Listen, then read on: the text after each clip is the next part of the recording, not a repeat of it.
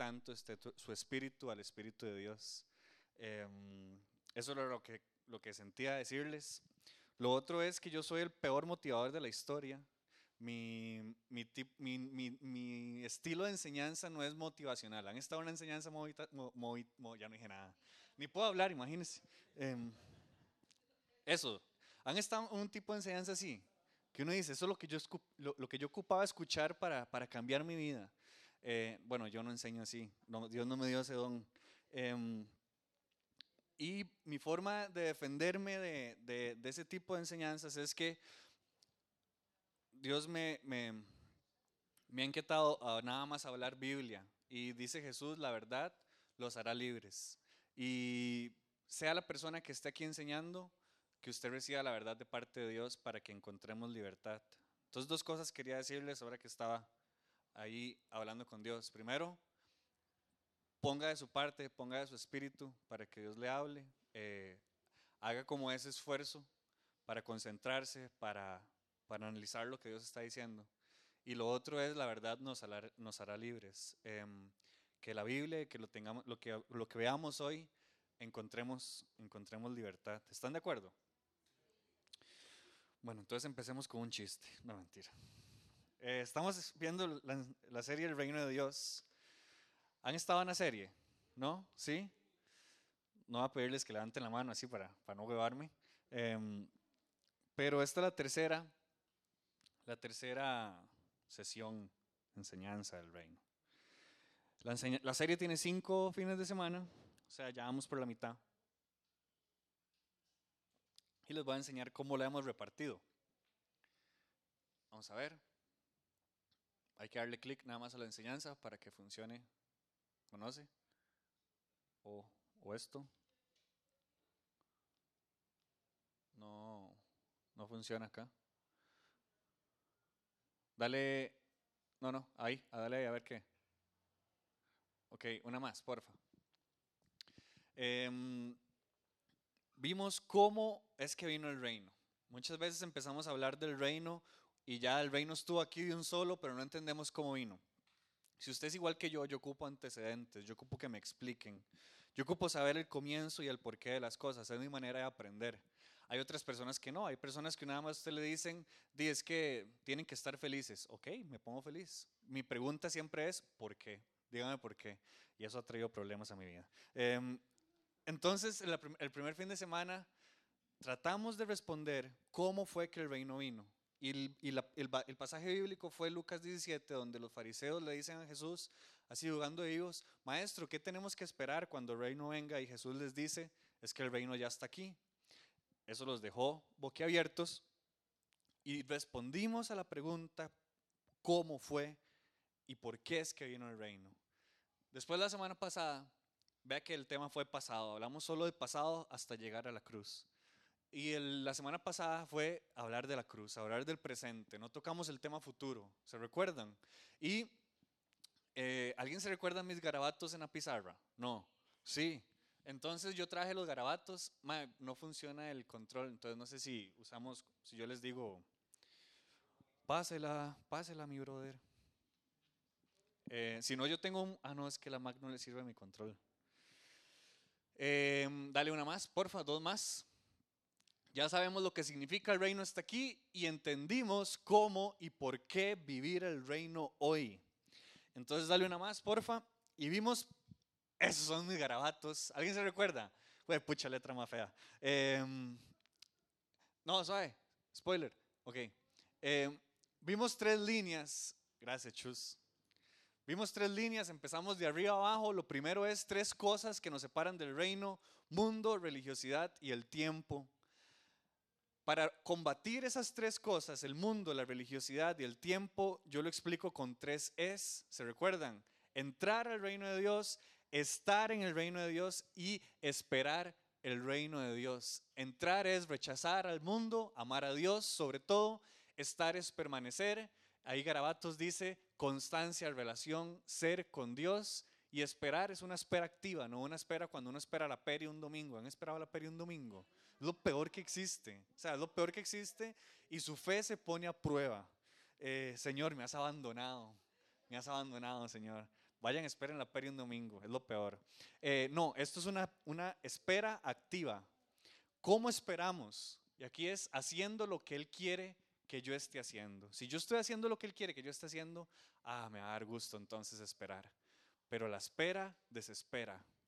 Y después, si yo estoy haciendo las tres E al mismo tiempo, porque no es una para después hacer otra, sino hago las tres al mismo tiempo, el reino, Jesús, el Evangelio me regala tres cosas. Me regala propósito, libertad, identidad. Esto fue lo que vimos la semana pasada. Si usted se lo perdió es como los toros, eh, como el chinamo, no hay repetición. No, mentira, Chus dice que tiene la, enseñanza. Eh, propósito, saber por qué estoy en la tierra. ¿Cuál es el sentido de la vida? ¿Por qué Dios fue que me trajo? Cuando yo sé el propósito, tengo libertad y libertad no es hacer lo que me da la gana, libertad es poder hacer lo que Dios quiere que yo haga. Y tengo identidad, del reino de Dios me da identidad. Saber quién soy en Dios. Vea que eso es lo que hablamos la semana pasada sobre presente. Y hoy, señores, empieza un tema nuevo. El tema hoy es hablar sobre presente y futuro. Mezclados en una bolsa, usted lo revuelve y sale cómo algo puede ser pasado, presente y futuro a la misma vez, al mismo tiempo. En la misma bolsa. ¿Cómo algo puede ser pasado, presente y futuro? Y a nosotros los seres humanos nos cuesta mucho porque dígame quién puede devolver el tiempo o quién puede adelantar el tiempo. Somos esclavos del tiempo. Hay gente personas que dicen eso. Porque usted no puede hacer nada. Usted tenga los millones más grandes, la mayor cantidad de millones, o sea, el pobre más miserable del ser humano, eh, del mundo, y usted tiene las mismas 24 horas, los mismos 7 días a la semana, y ni puede atrasar ni puede devolver el tiempo. Entonces, cuando algo es presente, pasado y futuro al mismo tiempo, los seres humanos es, ¿what? ¿De qué me está hablando? Se sale de la dimensión que estamos acostumbrados a ver, a pensar. Y el mundo cambió cuando Jesús vino en forma de ser humano. Nunca más en la historia del mundo va a ser igual, nunca. Y ahorita vamos a ver un poco de eso. Jesús trajo su reino, Jesús trajo otra dimensión. Y cuando yo digo otra dimensión, ya esta vara se vuelve místico y de todo. Y tengo varios ejemplos, tal vez que nos ayuden a pensar un poco. ¿Alguien, ¿alguien vio esta película este año? Uy, Dios mío, spoiler alert. Spoiler alert. ¿No, ¿no la vieron? Señor. Sí, sí, sí. Sí, sí, sí, ya pasó. ¿Alguien ha visto esta serie? Stranger Things. ¿No? Ya esta es menos conocida, esta es menos conocida. ¿Alguien ha visto esta? Dark. ¿No lo han visto? Hermanos, lean menos la Biblia y vean más Netflix. Ahí también está el reino de Dios. Pablo Agustín, esa vara. mentira, mentira, mentira, pastor. Em, las tres cosas que le mencioné son película, serie de este año. Y yo no sé, fijo ha existido siempre en todas las series, pero estas, estas tres eh, películas, series tienen algo en común y me hablan de otra dimensión. Em, es como que abrieran un hueco, literalmente spoiler, abrieran un hueco y saliera y yo pudiera pasar a otro mundo, ¿ok? En, en Endgame, Avengers, ahí lo ven, en Stranger Things se, trata que hay un mundo al revés y ese mundo quiere invadir, eh, así nada bíblico, eh, ese mundo quiere invadir este mundo y están esos adolescentes, eh, porque así es la vida, que conocen ese otro mundo y quieren detener a los monstruos de la otra dimensión. Y, y está Dark, Em, es, en, Alemania, un pueblo, pueblito en Alemania, en donde encuentran que en esa cueva, por alguna razón, se puede pasar al futuro, al presente y pueden hacer un desmadre con el tiempo. Eh, lo que quiero decir es que si usted consume Netflix, si usted va al cine, estamos, ya estamos estimulados para pensar en otras dimensiones. Y este, estos ejemplos me sirven un montón para poder decir que Jesús trajo otra manera de vivir en este mundo cuando Él vino a la tierra. Trajo otra dimensión. Ahora, pero el reino de Dios no es ciencia ficción. Es un ejemplo eh, tonto para que usted me entienda de que existe algo más allá de lo que usted puede ver con sus ojitos naturales. Pero como usted y yo vemos con nuestros ojitos naturales 24 horas, 7 días a la semana, nos cuesta a veces pensar que hay algo más allá de lo que vemos, o es solo a mí. Y estamos acostumbrados a las presas de las 6, estamos acostumbrados al brete de 8 a 5, estamos acostumbrados a que salgamos apenas con las facturas. Y es un mundo natural que nos envuelve. Y Jesús vino a la tierra hace dos mil años para decirnos, hey, hay un cielo, hay una eternidad, y yo quiero que usted forme parte de eso.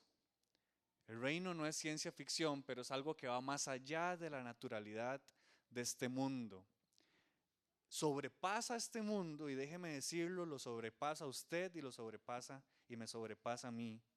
Es más grande que usted y yo. Y usted puede que no le preste atención o no quiera ponerle atención, pero eso no significa que no exista. El reino de Dios existe y eso es lo que estamos tratando de descubrir. ¿Cómo entendemos que el reino está allá, pero todavía no. ¿Han, escuchado alguna vez ese término? El reino de Dios está ya aquí, pero todavía no. Entonces diría alguien, me está enredando demasiado. ¿Cómo ah, eh, ¿Se han escuchado esa palabra? Ya, pero todavía no. Y si no, esta es la primera vez. Hay una primera vez para todo. Como Avengers. Cuando está el queque caliente. No sé, eso fue lo que dijo Minor. Yo, nada más repito. Ah, sí, sí, sí. Bueno, ya hablé de Marvel. Al parecer no les gustó el ejemplo. Vamos a ver. ¿Cómo podemos entender que el reino está allá, pero todavía no? Dice, em, ¿lo habré puesto? Sí. Dice Derek Murphy, si no podemos entender cómo encajan entre sí el reino presente y el reino futuro, el problema se encuentra en nuestra limitada percepción espiritual y no en el texto. Lo que necesitamos es una saludable dosis de percepción profética, porque la naturaleza misteriosa del reino consiste en que su presencia siempre está aquí, está casi aquí, su presencia está retrasada y su presencia es futura. Eso o, eso lo aclaró o lo terminó de confundir más. Pero vea que Derek Murphy, en que escribe un libro sobre el reino, dice, si a usted y a mí nos cuesta entender que el reino está aquí, pero todavía no, es porque le falta todavía a usted una percepción bíblica y una percepción profética. Cuando los profetas hablaban, hablaban de dos formas, de recordar lo que ya había pasado o recordar lo que venía. Y la primera semana, recuérdense que hablamos de profecías 500 años antes de que viniera Jesús y decían, esperen un nuevo rey, esperen un nuevo cielo, esperen un, un nuevo cielo, una nueva esperanza. Y el reino tiene todas estas, eh, todos estos elementos, futuro, presente, pasado, ya, pero todavía no. Y hubo un genio que se le ocurrió un ejemplo para poder entender esto muchísimo mejor. El maestro, el maestro se llama, perdón, el hermano se llama Oscar Kuhlman y lo explicó con el famoso día D de la batalla de Normandía. ¿Saben qué es, ¿saben qué es eso? A los que nos gusta la historia, nos, nos encanta la historia, y a los que no, así. El día D fue un año, aproximadamente un año atrás, se ganó la guerra mundial, pero no se acabó en ese momento. los aliados, las fuerzas aliadas contra el imperio nazi se pusieron de acuerdo para atacarlos. Eh, la Unión Soviética, eh, Estados Unidos, eh, Gran Bretaña, entraron por Francia, curiosamente por donde entraron los vikingos también, para los que vieron Vikings, el me habla demasiado serio soy. Em, sí, sí, sí, sí. Rayos, el que tiene que leer más la Biblia soy yo. Em, se pusieron de acuerdo, entraron por una, por una costa en Francia, Normandía, y ahí con ese fuerzón llegaron y atacaron y golpearon tan fuerte al imperio nazi que se dice que en mil, que se dice que el 6 de junio de 1944 se ganó la guerra, pero ahí no terminó la guerra. Ya ellos supieron que el golpe fue tan fuerte al imperio nazi que eso los iba a terminar matando. Ya, ya era inevitable que ellos perdieran. Y aquí es una, una foto muy famosa de eso. Y a eso se le llama el día D el día donde se ganó la, la guerra, pero todavía no tuvieron la victoria. Porque el día de la victoria se le conoce como el día V. Es donde los mismos generales, las mismas tropas, un año después, vea que el día D fue en junio y la guerra terminó hasta mayo, mayo del año siguiente. Se siguieron dando y matándose entre ellos ya sabiendo que la guerra había un ganador en la guerra. Pero fue hasta mayo donde, aquí yo creo que es un general de, la Unión Soviética, ya firma la rendición de Alemania. ¿Y por qué estoy hablando de esto? Dice, eh, la Segunda Guerra Mundial se ganó, ya les dije dónde, en la batalla, pero la guerra no terminó ahí.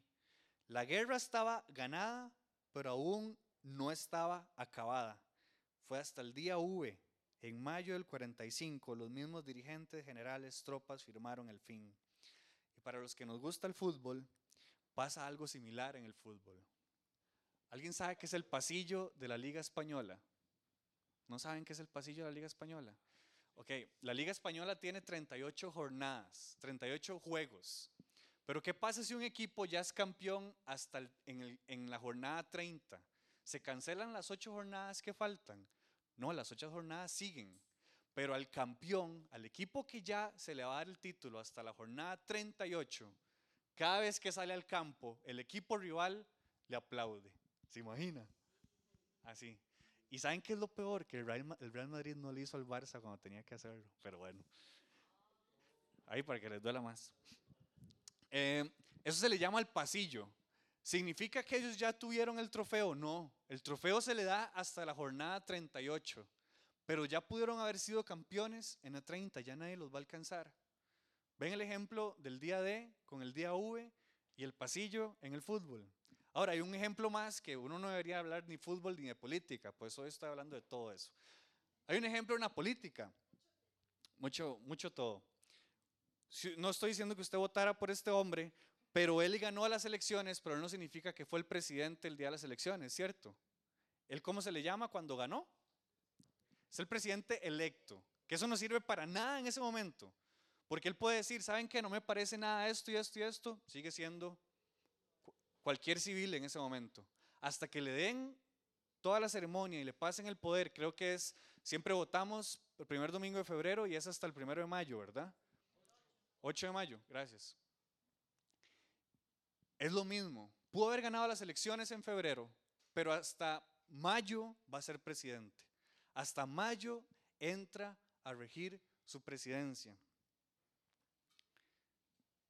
Es un ejemplo del ya, pero todavía no. Ya Carlos Alvarado era presidente electo, pero todavía no podía ejercer su presidencia. Ya el Barcelona había sido campeón en la jornada 30, pero ocupaba seguir jugando porque el trofeo se la daban hasta la 38. E igual la Segunda Guerra Mundial, ellos ya sabían que en la batalla en Normandía un, un año antes ya habían ganado. Fue tan duro el golpe que ya no, los nazis no se podían recuperar, pero había que acabar la batalla. Las últimas palabras de Jesús, dice Juan, creo Juan, entre tantos evangelios me confundo, dijo, un respiro y dijo, consumado es. Otras versiones dicen, todo está cumplido. Eso fueron las últimas palabras de Jesús. ¿Qué significa eso? ¿Por qué Jesús en la cruz, cuando ya lo están subiendo, cuando ya está a punto de morir, Padre, ya está todo terminado. Ya, ya se acabó todo. Lo que ocupaba ser Jesús, el Hijo de Dios, para salvar la humanidad, ya había sido realizado. Jesús hizo lo necesario para restablecer su reino. Y eso lo vimos la semana pasada. Cumplir las profecías que habían sobre el Salvador. Creo que eran más de 300 profecías. Morir en la, en la cruz por los pecados de todos. Y aunque ahí todavía no lo había hecho, pero él le había dicho a los, discípulos muchas veces antes que él iba a morir, pero estén tranquilos, porque yo voy a, al tercer día yo me voy a levantar y los más, What? Hizo todo lo necesario para restablecer su reino, cumplir profecías del Salvador. De hecho, que cuando le dice, tengo sed, eh, dice un evangelio que lo hizo para cumplir la profecía de que el Salvador le iban a dar de tomar antes de morir. Eso es demasiado rajado.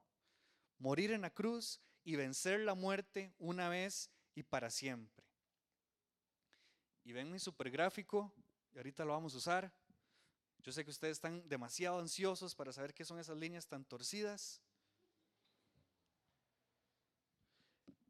Y el momento en que Jesús muere, la tierra se comporta naturalmente sobrenatural y empieza una nueva era en este mundo. ¿Alguien se recuerda qué fue lo que pasó apenas Jesús se murió? Se rasgó el velo, dice, de arriba abajo, pero ¿alguien sabe qué más pasó? Eso es importantísimo. Tembló fuertísimo, ¿qué más? Se oscureció y pasó algo más. Puro Netflix. Dice que habían en la tumba habían personas que seguían a Jesús y resucitaron y caminaron entre la gente. Eso porque a mí nunca me enseñaron eso. Alguien que me haga una enseñanza de eso, ¿qué significa? Lea, lea Mateo, creo que Mateo es el más específico porque todos los evangelios son escritos por cuatro personas diferentes con, con un propósito en mente diferente. Pero Mateo dice que se oscureció el cielo desde, desde antes, cuando Jesús murió, dice que tembló muy fuerte, tan fuerte que se rasgó el velo del templo de arriba abajo y que las tumbas, había habían tumbas cerca, las personas salieron de las tumbas y empezaron a caminar entre la gente. Bueno, es que a mí no, eso no me parece normal, yo no sé si a usted le parece normal, pero a mí no. Y que la gente, y que la gente tenía registro, imagínense que yo ya no existo, que ya estoy en la tumba y que ustedes están así llorando por Jesús. Mira Pablo, Mira Pablo, ¿dónde va? Qué vacilón, qué bueno. Quieta. Y con ese baldazo, con el mediodía, con el cielo oscuro, semejante bombazo que había venido. Sí. Sí, no, ahí se esperaron en todo. Y el, y el escritor Mateo dice, hay gente, hay registro de que caminaron entre las personas. Eso está jalado del pelo, o sea, eso está muy rajado. ¿Y por qué estoy diciendo esto? Para que me entiendan que no es ciencia ficción, pero el, mundo no se comportó como se comporta normalmente cuando el Hijo de Dios murió en la cruz por nosotros. El cielo se oscureció, tembló fuertemente. El, háganse la idea que para ir al lugar santísimo había que pasar por un velo. Y ese velo, que solo podía ir el sacerdote, la persona que se supone que solo podía comunicarse entre Dios y el pueblo. Y ese velo se rompió de arriba abajo, totalmente significativo. Y los muertos que seguían a Jesús o que sabían de Jesús, resucitaron de sus tumbas, salieron y empezaron a caminar entre la gente. Váyale a Mateo.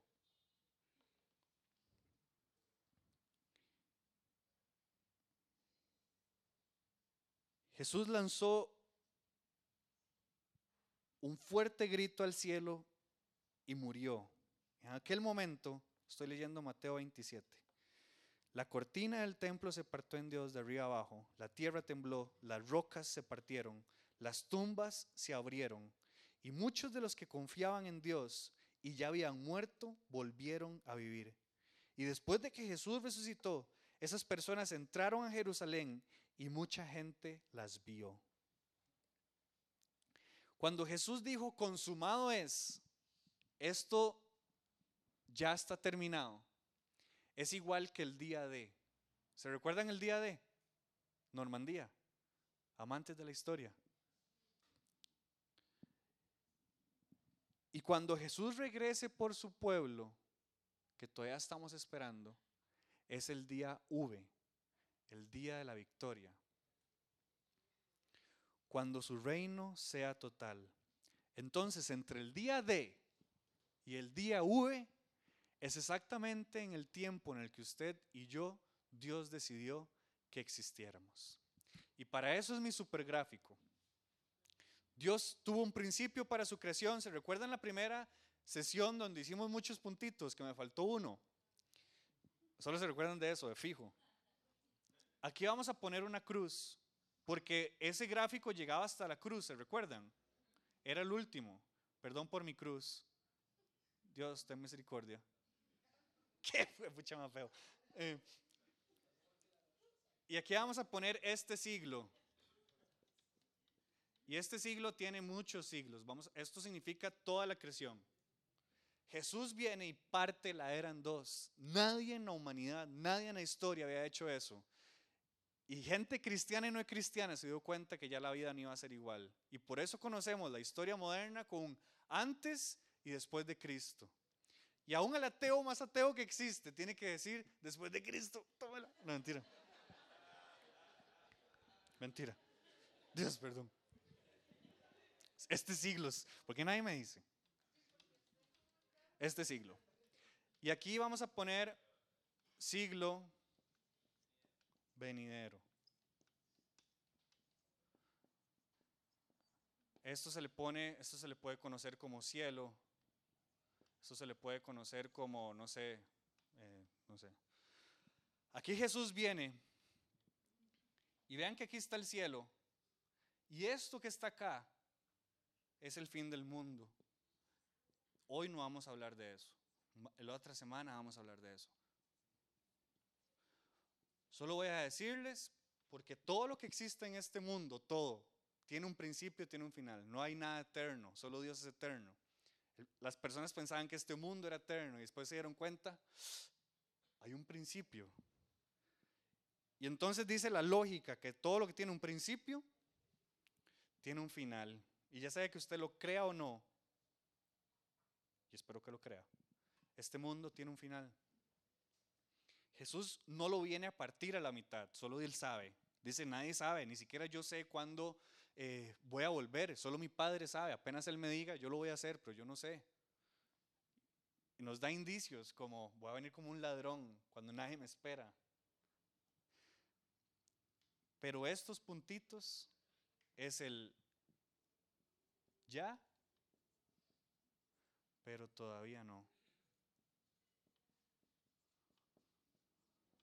¿Por qué ya? Porque vean que ya el cielo vino con Jesús. Consumado es. Recuérdense que el reino de los cielos tuvo un principio cuando Dios hizo el mundo, porque así Dios lo quiso, por amor. Y Jesús dijo, yo vengo a restablecer el reino de mi Padre. Por medio de su muerte, su sacrificio lo hizo consumado es. Pero todavía este siglo, y este siglo se caracteriza por pecado y muerte, sigue todavía. Usted y yo todavía seguimos pecando, usted y yo todavía, nuestro cuerpo se sigue muriendo. ¿Vamos bien? ¿O los perdí con Avengers? Así como el día de avisó el fin de la guerra, la victoria de Jesús, y esto es algo que debería recordarnos siempre, la victoria de Jesús nos tiene que recordar el fin del mundo. ¿Y usted, what? Sí, el fin del mundo. Porque Jesús vino a decirnos, gente, hay un final. Gente, hay cielo. Y yo voy a volver a venir por mi pueblo. Cuando Jesús vino a la tierra, nos vino, a partir de ahí empieza el fin del mundo, porque estamos en este lapso. Y hay una cita que me gustaría que la vieran, o no. Em, dice, ya ha comenzado el fin del mundo, aun cuando todavía encontremos tropas enemigas a nuestro alrededor. Está hablando como la analogía de la guerra desde donde estamos parece que nuestro enemigo todavía tiene ventaja, pero sabemos que estamos en el lado vencedor. Los últimos días llegaron con Jesús y desde entonces hemos estado viviendo los últimos días. La segunda venida de Jesús traerá los últimos días a su consumación final. Jesús vino para recordarnos, hey, yo voy a volver por ustedes y cuando yo vuelva va a ser el fin del mundo. La primera vez que Jesús vino fue a anunciarnos, advertirnos. La segunda es para llevarse a su pueblo. Y, yo sé que es un tema tabú y no sé qué voy a hacer la otra semana, Es más, ¿quién le gustaría enseñarlo otra semana, por favor? Em, porque el fin es como un morbo, tenemos como un morbo cuando hablamos del fin del mundo. Em, así que tengo una semana para leer Apocalipsis por primera vez. No mentira. Pero déjenme decirles que somos personas privilegiadas. Coexisten dos siglos, este siglo y este siglo. Aquí estaba la cita, sí, ya se las leí, que ya ha comenzado el fin del mundo con Jesús. Somos personas privilegiadas. Cada uno de estos puntos que estoy hablando son una expresión del amor de Dios. Jesús vino aquí a morir por nosotros por amor y lo vimos la semana pasada. El Padre lo decidió y mandó a su Hijo. Pero bien, bien, bien, Jesús pudo haber venido aquí sin venir acá y decirles, ¿saben qué? Apague y vámonos. Ya, no hay justo ni uno solo. Y ya Dios lo había hecho. Ya estaba el antecedente del, del diluvio de Sodoma y Gomorra. Pero se recuerdan la promesa que Dios tuvo con Abraham. Ahora, todo esto es por amor. Y que nosotros estemos en este tiempo, somos privilegiados. ¿Saben por qué? Porque antes de este tiempo el Espíritu Santo no andaba en cada uno de nuestros corazones libremente, no teníamos ese acceso directo. No teníamos la certeza de que Jesús perdonaba nuestros pecados. Cada vez las sociedades ocupaban hacer más y más sacrificios, más y más sacrificios para decir, Dios, es que ¿cómo estoy seguro de que usted me perdona lo que yo hice? Es que yo sé que mi vecino hizo esto y tal vez la muerte de un cordero sí lo, sí lo sacia. Pero es que lo que yo hice, y si me muero, y si Dios no me perdonó, usted y yo vivimos en una era en donde Jesús ya murió por sus pecados y mis pecados. Cuando Él estaba acá, Padre, ¿por qué me has abandonado? Tanto pecado del mundo encima de Jesús que el Padre no pudo estar con su Hijo.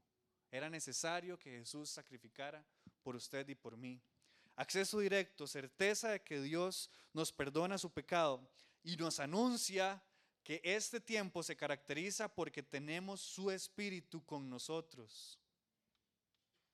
Vamos a ponerle Espíritu de Dios. Aquí Dios hace apariciones varias veces y se le nombra como el ángel del Señor y se le menciona como el enviado y, aparecen ángeles. Interviene en varias oportunidades, pero este tiempo dice que Él está libre para todos. Dice, yo toco a la puerta y si usted me abre, yo entro. Él nos busca a nosotros. Somos privilegiados. ¿Qué pasa si usted hubiera nacido antes de Cristo? ¿Cómo sería su vida? ¿Cómo sería la mía?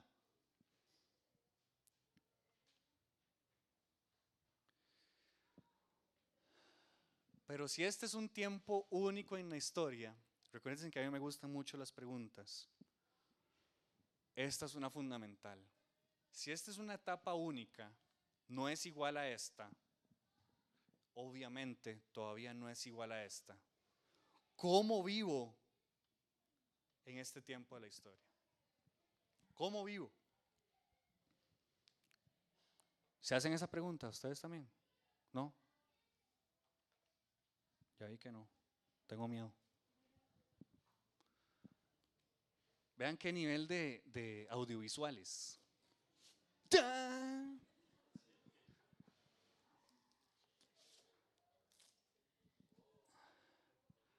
¿Qué pasa en Teletica a las 6 de la tarde? Ay, Padre nuestro.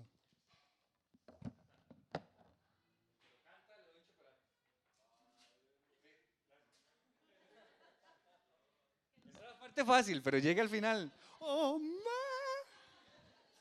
yo me acuerdo de todo cuando cambiaron el video del Padre Nuestro, ¿vieron? Es como, no, no, tengo 30 años de verlo igual. Déjenlo así.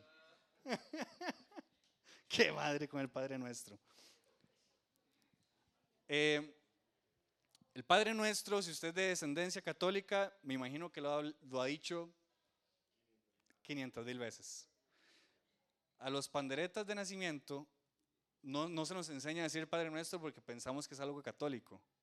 El contexto es que los discípulos le dicen, Maestro, a los discípulos de Juan el Bautista, Él les enseñó a orar, porque usted no nos enseña a orar a nosotros. Así es como, pero ¿y ahí? Es como, allá, allá enseñaron tal cosa, a nosotros, ¿por qué no? Y Jesús dice, ok, cuando ustedes oren, oren de esta manera.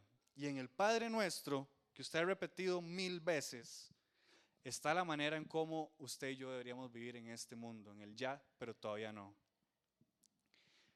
Así que yo lo invito a decir el Padre Nuestro una vez más para que tal vez usted encuentre cosas que ha dicho diez mil veces, pero tal vez no lo ha vivido o no lo comprendía.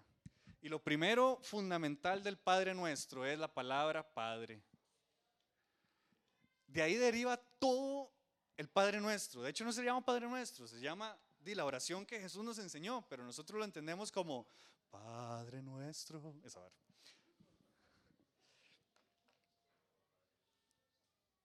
Y las ideas de esta las encontré de William Barclay.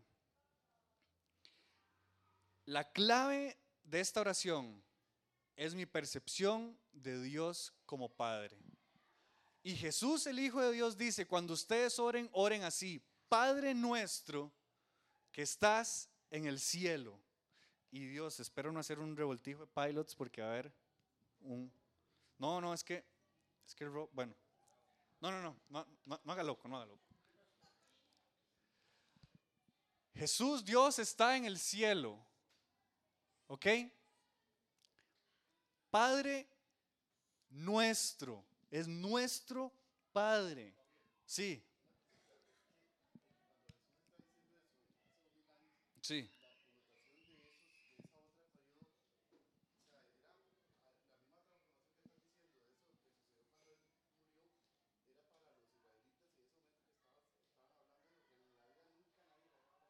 como padre, claro, viene a transformar. No se le puede ni nombrar, no se puede ni decir nada eh, con, palabras hacia Dios. Y Jesús dice, Padre nuestro. Eh.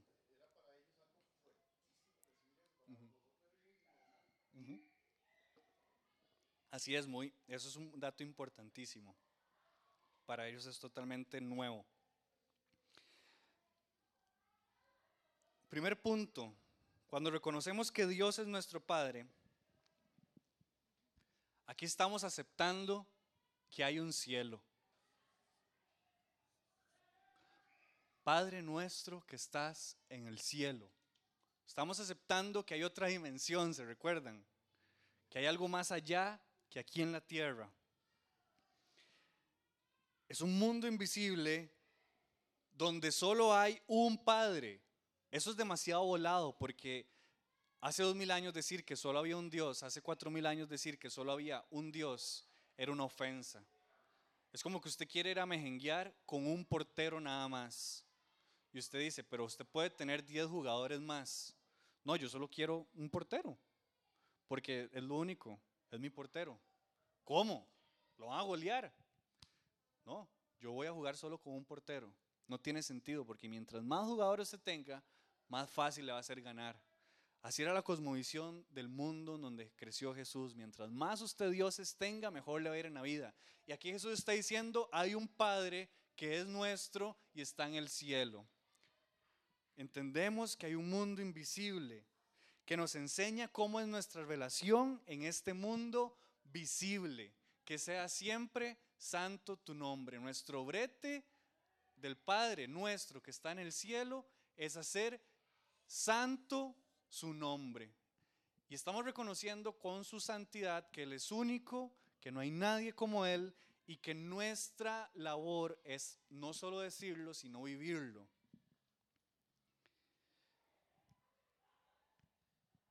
Y si tenemos un Padre, ¿eso qué significa que somos nosotros? ¿Cómo nos decimos los panderetas? ¿Cómo está, hermano? Bien, ¿usted, hermana? Hey, pero tiene mucho sentido. Si usted lo dice en serio, cuando yo digo hermano, yo lo digo en serio, usted sabe. Y entonces a veces, se burlan de mí cuando yo digo hermano, pero yo lo digo en serio. Porque usted y yo tenemos un padre, el mismo padre, entonces somos hermanos. Ya está de moda otra vez decir hermano y hermana. No, mentira. todo vuelve. Padre nuestro. Significa que Dios está en el cielo, nuestro trabajo es ser su nombre santo. Significa que si Él es nuestro Padre, mientras hacemos su nombre santo, nos tenemos que comportar unos a otros como hermanos que somos. Todo esto lo estoy diciendo para saber cómo tenemos que vivir en el ya, pero todavía no. Nos enseña cómo es nuestra relación. Dios puede ser su amigo, Dios puede ser totalmente accesible, pero Él es el Dios que está en el cielo y usted también es el humano que está aquí en la tierra y hay que reconocer su santidad, su deidad y a veces tratamos a Dios como nuestro mejor amigo, como nuestro compa. No, de por sí usted sabe cómo es, cómo es las cosas, usted sabe cómo, usted conoce mi corazón, todo va a estar bien. Eso no es hacer santo su nombre. Tenemos acceso directo a su presencia, pero hacer su nombre santo es reconocer, solo hay uno como usted, solo usted es Dios.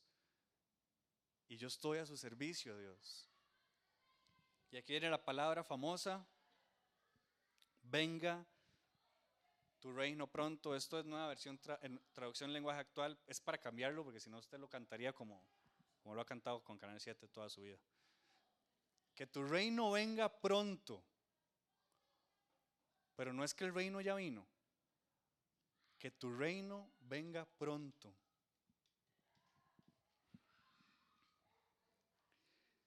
¿Cómo traemos su reino? Obedeciendo su voluntad. Aquí nos lo explica.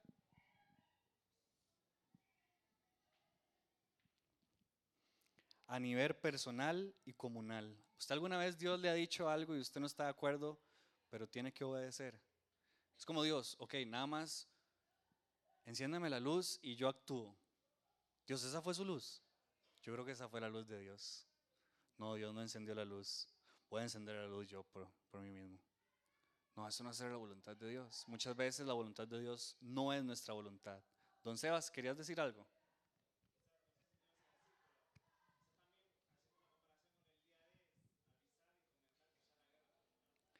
Avisar y comentar Ya la guerra se ganó, pero ¿dónde lo viste? Perdón.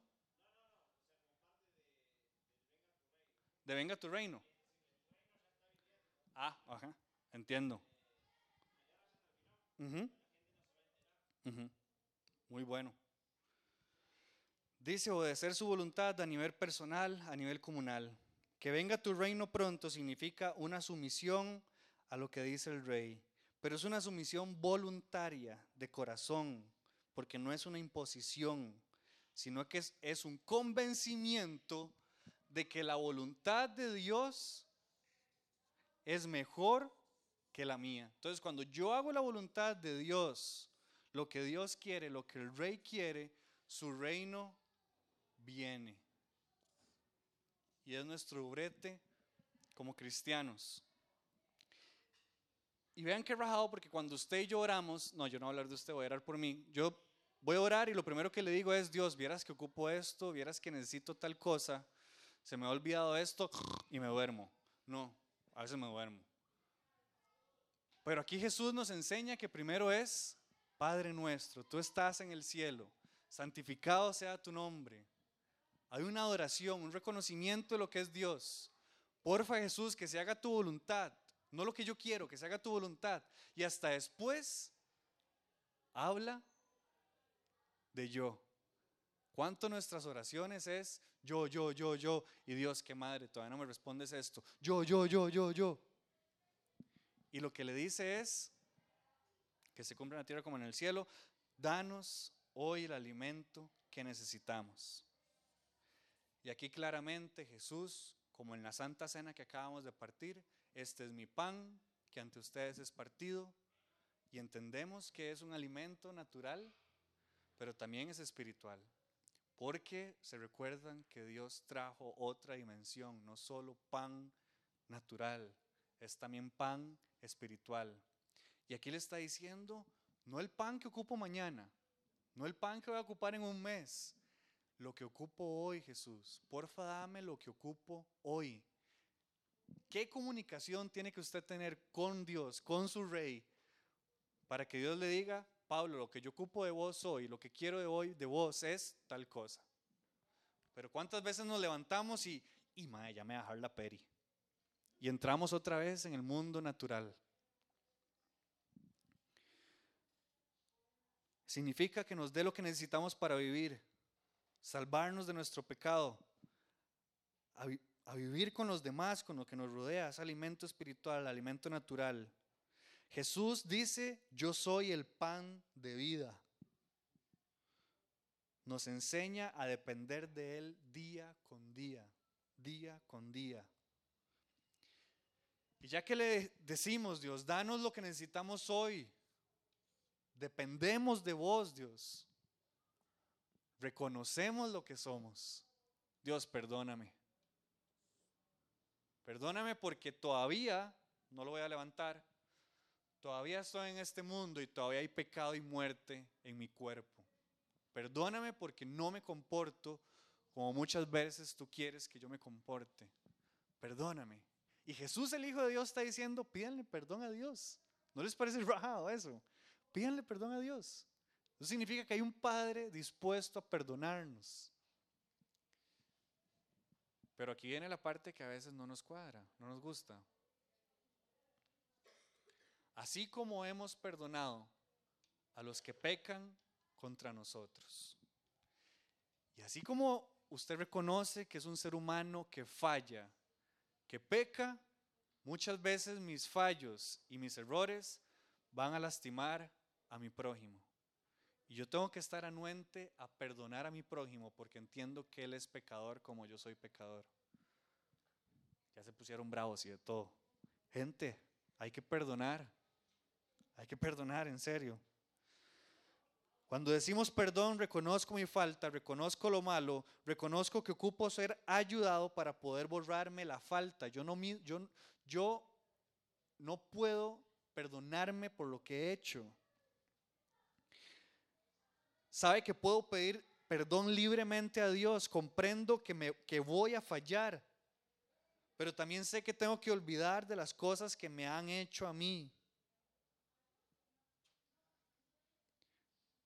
Ocupo aprender a amar a Dios para también poder amar a la persona que me falla. Y por último, no permitas que cedamos ante la tentación, sino rescátanos del maligno. Y hay tres personajes en el Padre Nuestro. Dios Padre, usted y yo y el chamuco. Hay tres personajes. Y mi manera de ser cristiano muchas veces tengo una comunión con el Padre. Sé que yo existo, pero a mí se me olvida eh, Satanás. Y Satanás, Dios está diciendo, rescátame del maligno. Y esa muchas veces el maligno no siempre tiene que ser Satanás. Yo soy maligno cuando yo no quiero hacer la voluntad de Dios. Por eso Dios no permita que yo ceda a la tentación.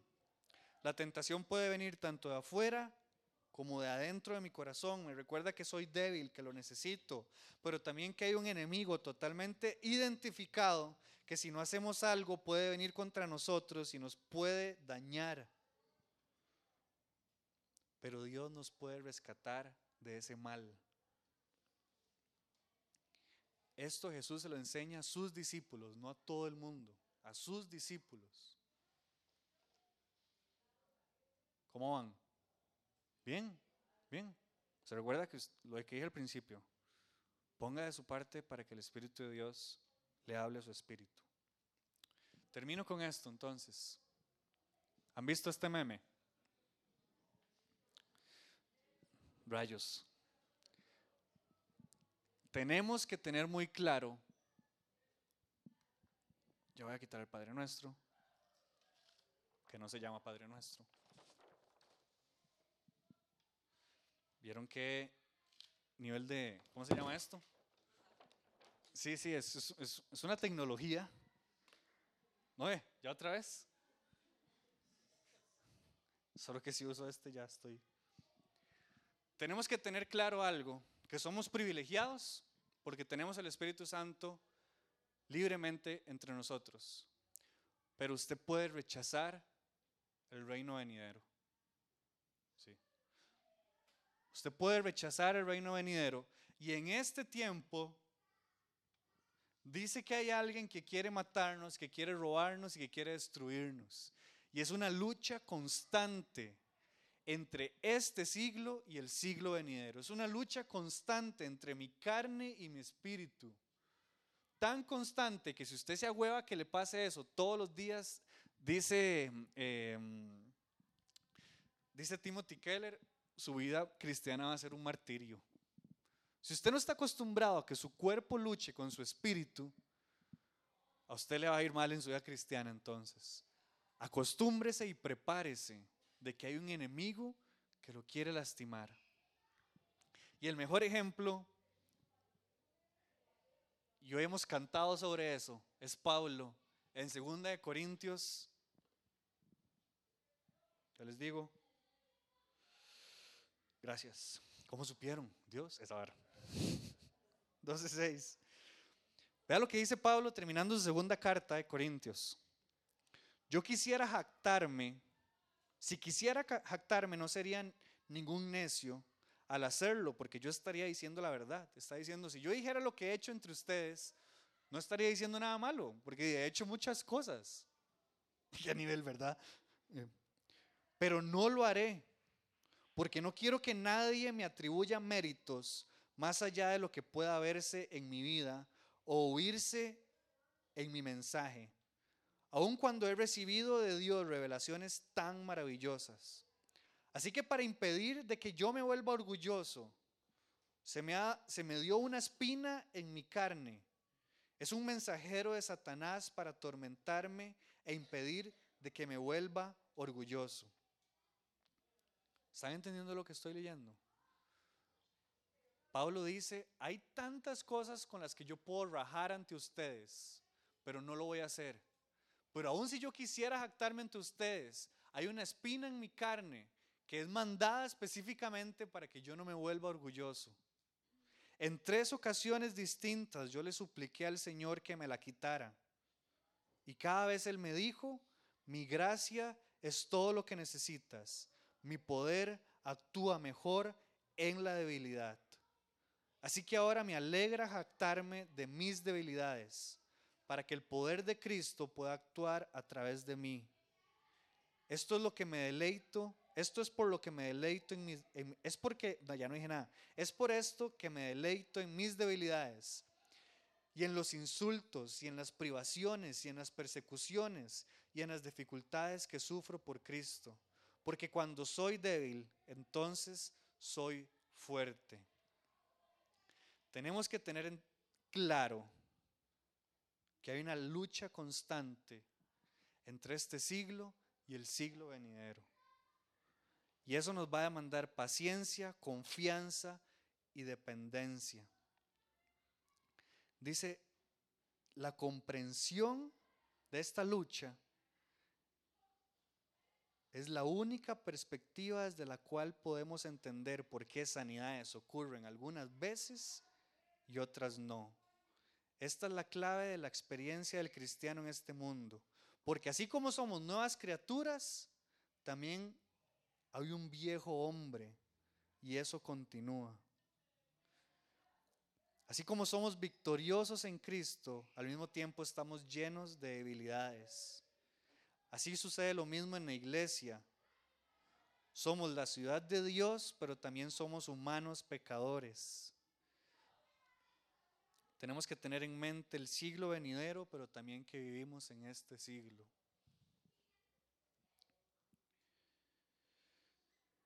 Con el ejemplo de Pablo podemos saber dos cosas, que Dios actúa en nuestra vida directamente, pero todavía tenemos un cuerpo que ocupa ser liberado por completo de la muerte y del pecado. Y hasta que usted y yo nos muramos o el Señor venga pronto, va a pasar eso. Antes de eso, va a haber una lucha como esto. Este es un logo que hicimos Chiqui lo hizo para la serie. Y si usted entendió este mensaje, entiende este logo. Y eso que él no sabía que del mensaje. Así que cuando lo vean le digan, oye chiqui, ¿qué carga? ¿Qué entienden de este logo? Dos, dos eras. ¿Cuáles eras? Ajá.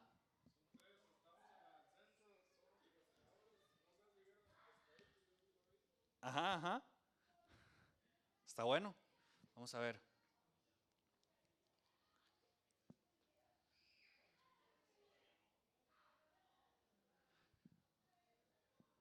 Vean lo que voy a escribir. Cerca la CL. Ya tenemos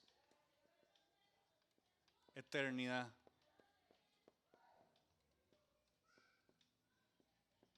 Ya hemos sido salvados por Cristo.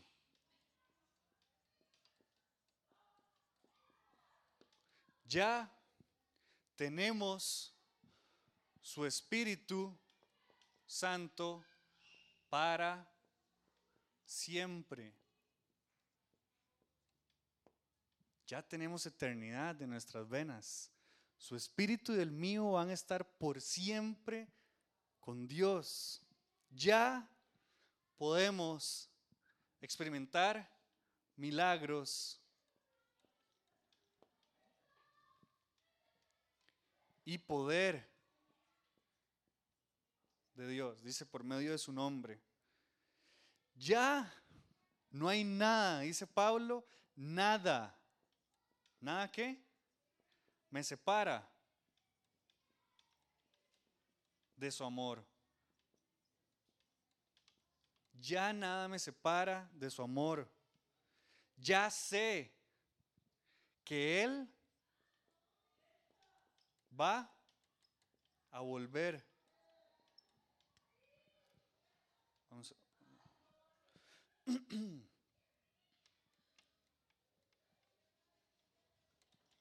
Y último, ya el cielo vino con Cristo.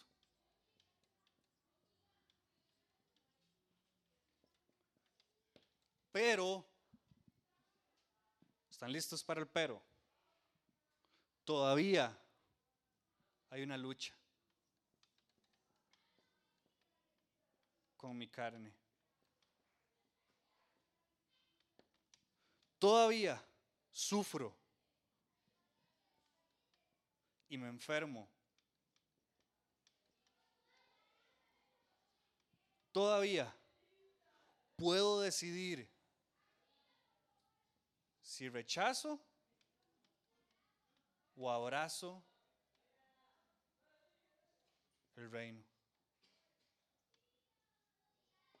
Dice, muchos me van a decir, Señor, Señor, y Jesús va a decir, ¿quiénes son ustedes? La puerta al reino de los cielos, dice, la calle al reino de los cielos es tan angosta que no caben dos personas a la misma vez. En cambio, la calle para el infierno es amplia, por montones entran todavía puedo rechazar su reino. Todavía Satanás está matando, robando y destruyendo. Todavía ocupo seguir creciendo Usted y yo no hemos alcanzado totalmente la estatura de Cristo, creciendo como Cristo. Pero tenemos tiempo, esperanza. Todavía ocupo ser librado de este mundo. Y por último, Todavía hay tiempo, como dice don Sebastián, todavía hay tiempo para traer su reino acá. Puede ser que usted diga lo mismo que yo digo a veces, Dios, ojalá vengas pronto. ¿Verdaderamente usted quiere que Jesús venga ya? ¿Cuántas personas que usted y yo conocemos irían al cielo y cuántas no? ¿Cuántas personas todavía ni han escuchado el nombre del Señor? Pero cuando vemos las noticias decimos, ay, ojalá el Señor venga pronto ya. Y dice que hay una parábola, ¿verdad? De que, la mamá o la hija sí iba a ir al cielo, pero otro no. Y es como,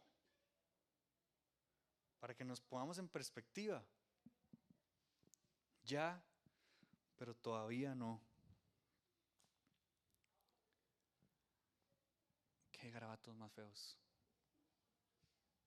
Y empiezo así grande y termino así. ¿Qué le ha dicho el Espíritu Santo? ¿Se recuerda lo primero que le dije? Sea sensible al Espíritu Santo. ¿Qué es lo que le está diciendo? ¿Alguien Dios le ha dicho algo ahorita? Solo se recuerdan de Marvel.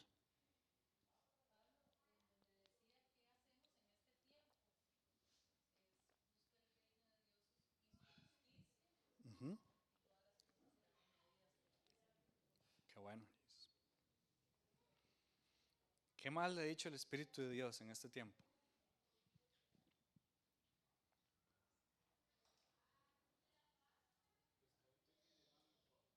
Pescadito, ¿cuál pescadito? Ah, ya vi. ajá. Sí, ahí iría. Eh, ajá, ajá.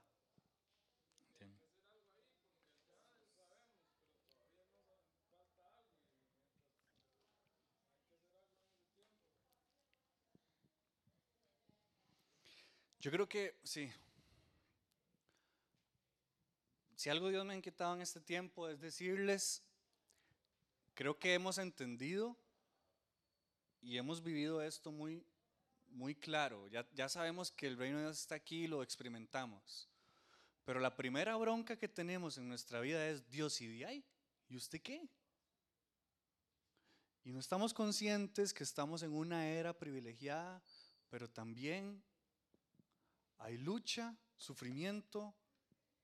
¿Y quieren saber cuál es el mejor termómetro para saber si usted está bien o mal en este tiempo? El mundo.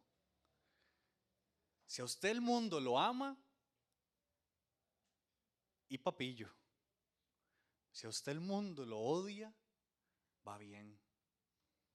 Jesús dice, a ustedes lo van a odiar porque el mundo me odió a mí primero. Pero si usted al mundo no lo odia, si usted calza excelente en el mundo, si usted no está sufriendo en este mundo, ese termómetro es como cuando uno tenía fiebre, hasta que vómito le daba la fiebre que tenía. El mundo es nuestro termómetro para saber cómo estamos en el ya, pero todavía no. Si calzamos perfecto, hablemos con nuestro Padre. Si estamos sufriendo y estamos siendo rechazados, según el reino, el mundo al revés, estamos bien. Déjenme orar entonces, a menos que alguien más quiera decir algo. Si no oro. ¿Sí?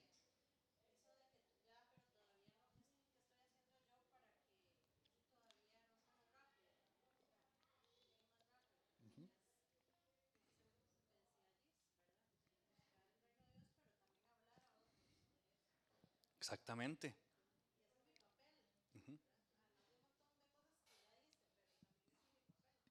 Creo que también por eso, por ahí va don Sebastián, traer su reino, traer su voluntad, decirles a los demás que el reino de Dios está abierto para todas las personas.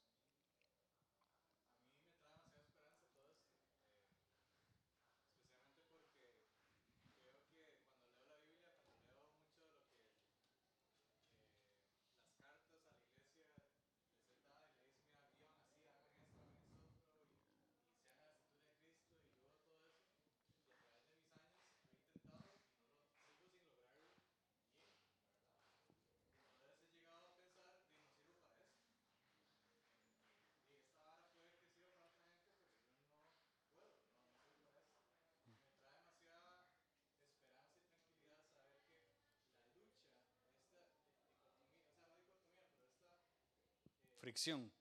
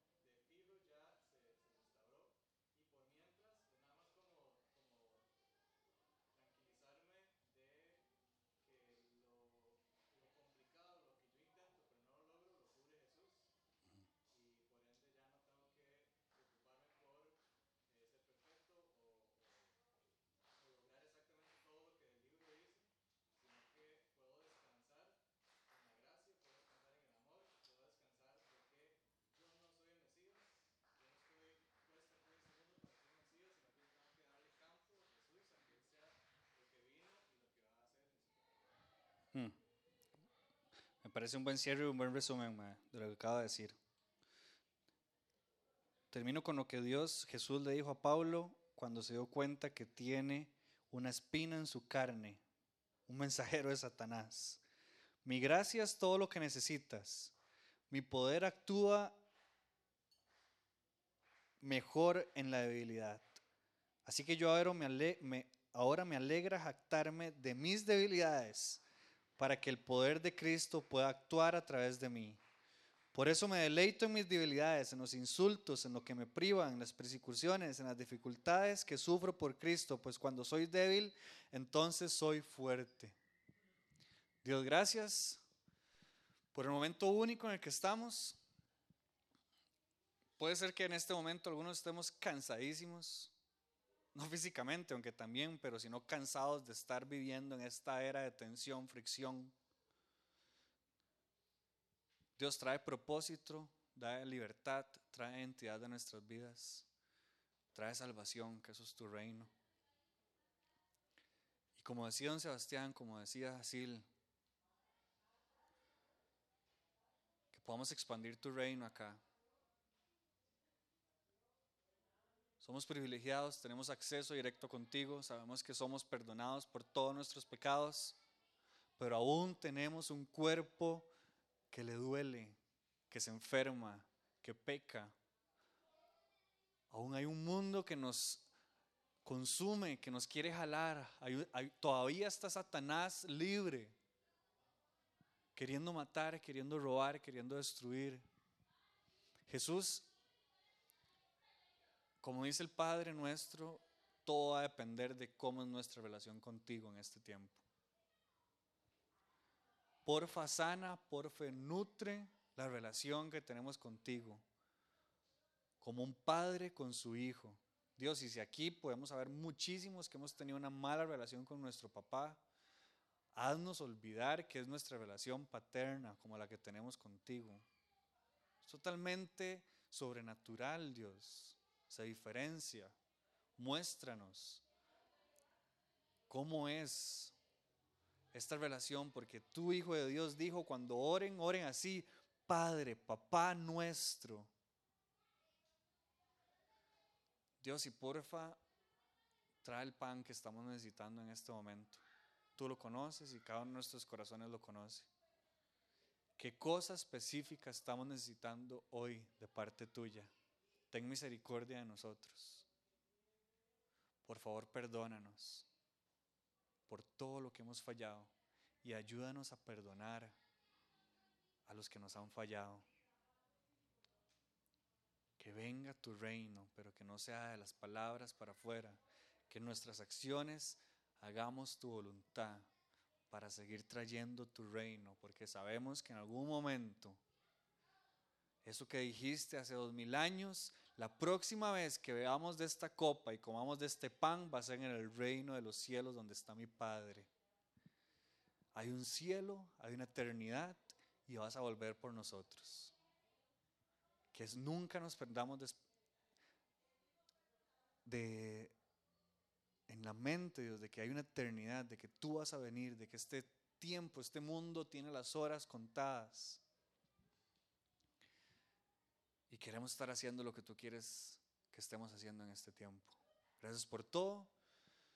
Porfa Jesús, lo que nos has hablado hoy, que nos cale profundo, que no se la lleve el viento, que no se la lleve la mala hierba, que dé su fruto, que dé su buen fruto. Y por las semanas que vienen también en esta serie. Gracias por todo. Amén y amén. Nos vemos la otra semana, si Dios quiere. Me imagino que quedaron nachos por si no ha comido.